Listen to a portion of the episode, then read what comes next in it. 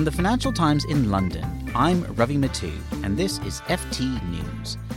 The Great Deal Maker or the Great Deal Killer? US President Donald Trump this week blocked Broadcom's $142 billion takeover of rival chipmaker Qualcomm, a deal that would have been the biggest in tech history.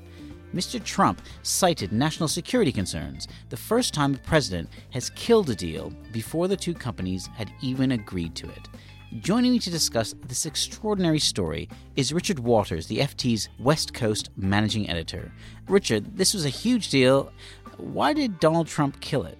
Well, as you say, I think extraordinary is the right word for this.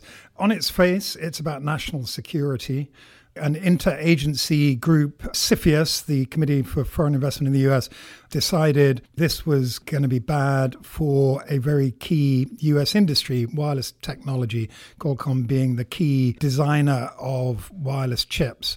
And Broadcom, of course, the acquirer, is registered in Singapore. It actually has most of its management still in the US and in many ways, as a US company, as it's been going around telling everybody, and it's trying to become a US company again. It's actually shifting its registration back to the US in about three weeks' time. But that wasn't enough to get itself out of the net of CFIUS, which simply said, you know, we can't afford to let this key asset come under foreign influence. And uh, you know, there are many questions about this. I mean, it's a very vague kind of question.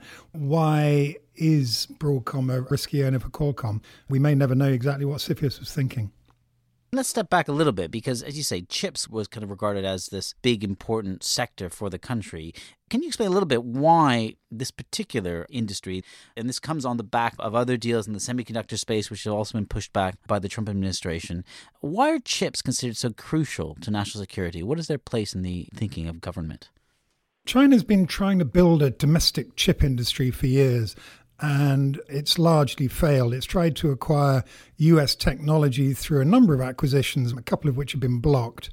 And an acquisition of Qualcomm would have been in an extraordinary transfer of IP, but it would have been to a company that isn't directly owned or involved in China. So Broadcom has a number of joint ventures in China like all technology companies, including Qualcomm, it you know it has some manufacturing there. It has very important customer relationships there. So you could argue that it comes under the influence of China.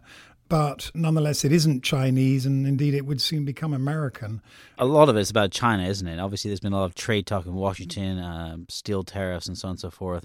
And this whole question around IP and technology companies and the relationship with China is pretty crucial. As you say, though, there are these very complicated relationships between tech companies and China and the US, and they have these joint ventures. Going forward, where does this, I guess, leave the Broadcom and Qualcomms of this world in terms of both the relationship with the US but also China? So I think, although this is done under the guise of national security, the other very strong factor at play here is protecting national industry in the US. I think we have to look at this against the backdrop of a bigger fight, not just over trade with China, but over IP rights and access to Chinese markets for technology.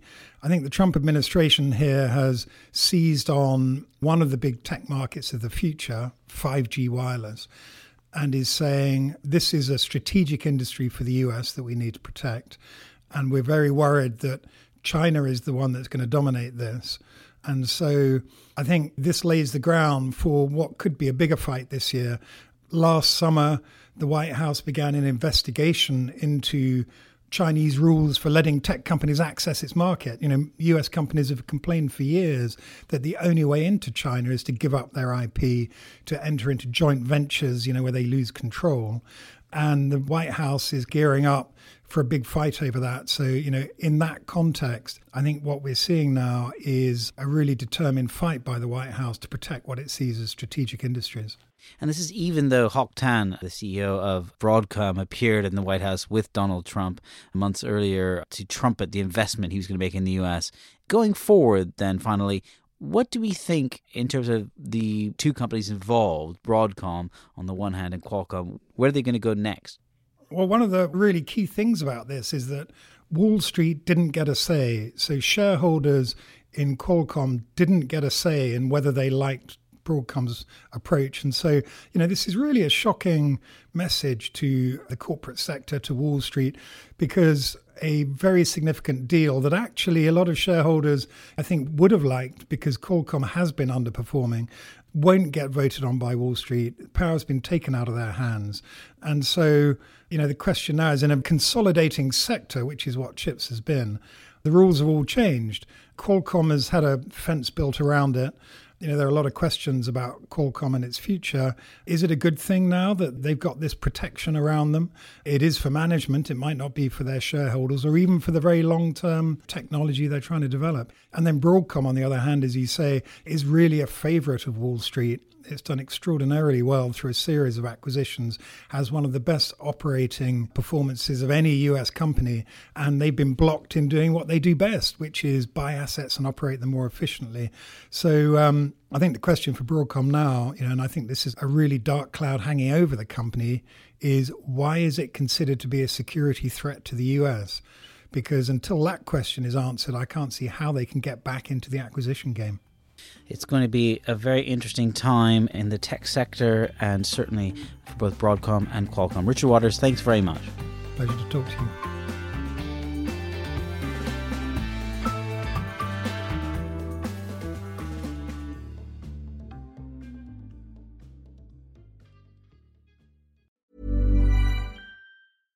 Small details are big surfaces. Tight corners are odd shapes. Flat, rounded, textured, or tall. Whatever your next project, there's a spray paint pattern that's just right. Because Rust-Oleum Custom Spray 5 and 1 gives you control with five different spray patterns. So you can tackle nooks, crannies, edges, and curves without worrying about drips, runs, uneven coverage, or anything else. Custom Spray 5 and 1. Only from Rust-Oleum Selling a little or a lot? Shopify helps you do your thing however you cha-ching. Shopify is the global commerce platform that helps you sell at every stage of your business. From the launch your online shop stage to the first real life store stage, all the way to the did we just hit a million orders stage. Shopify is there to help you grow. Shopify helps you turn browsers into buyers with the internet's best converting checkout. 36% better on average compared to other leading commerce platforms because businesses that grow grow with Shopify. Get a $1 per month trial period at shopify.com/work. shopify.com/work.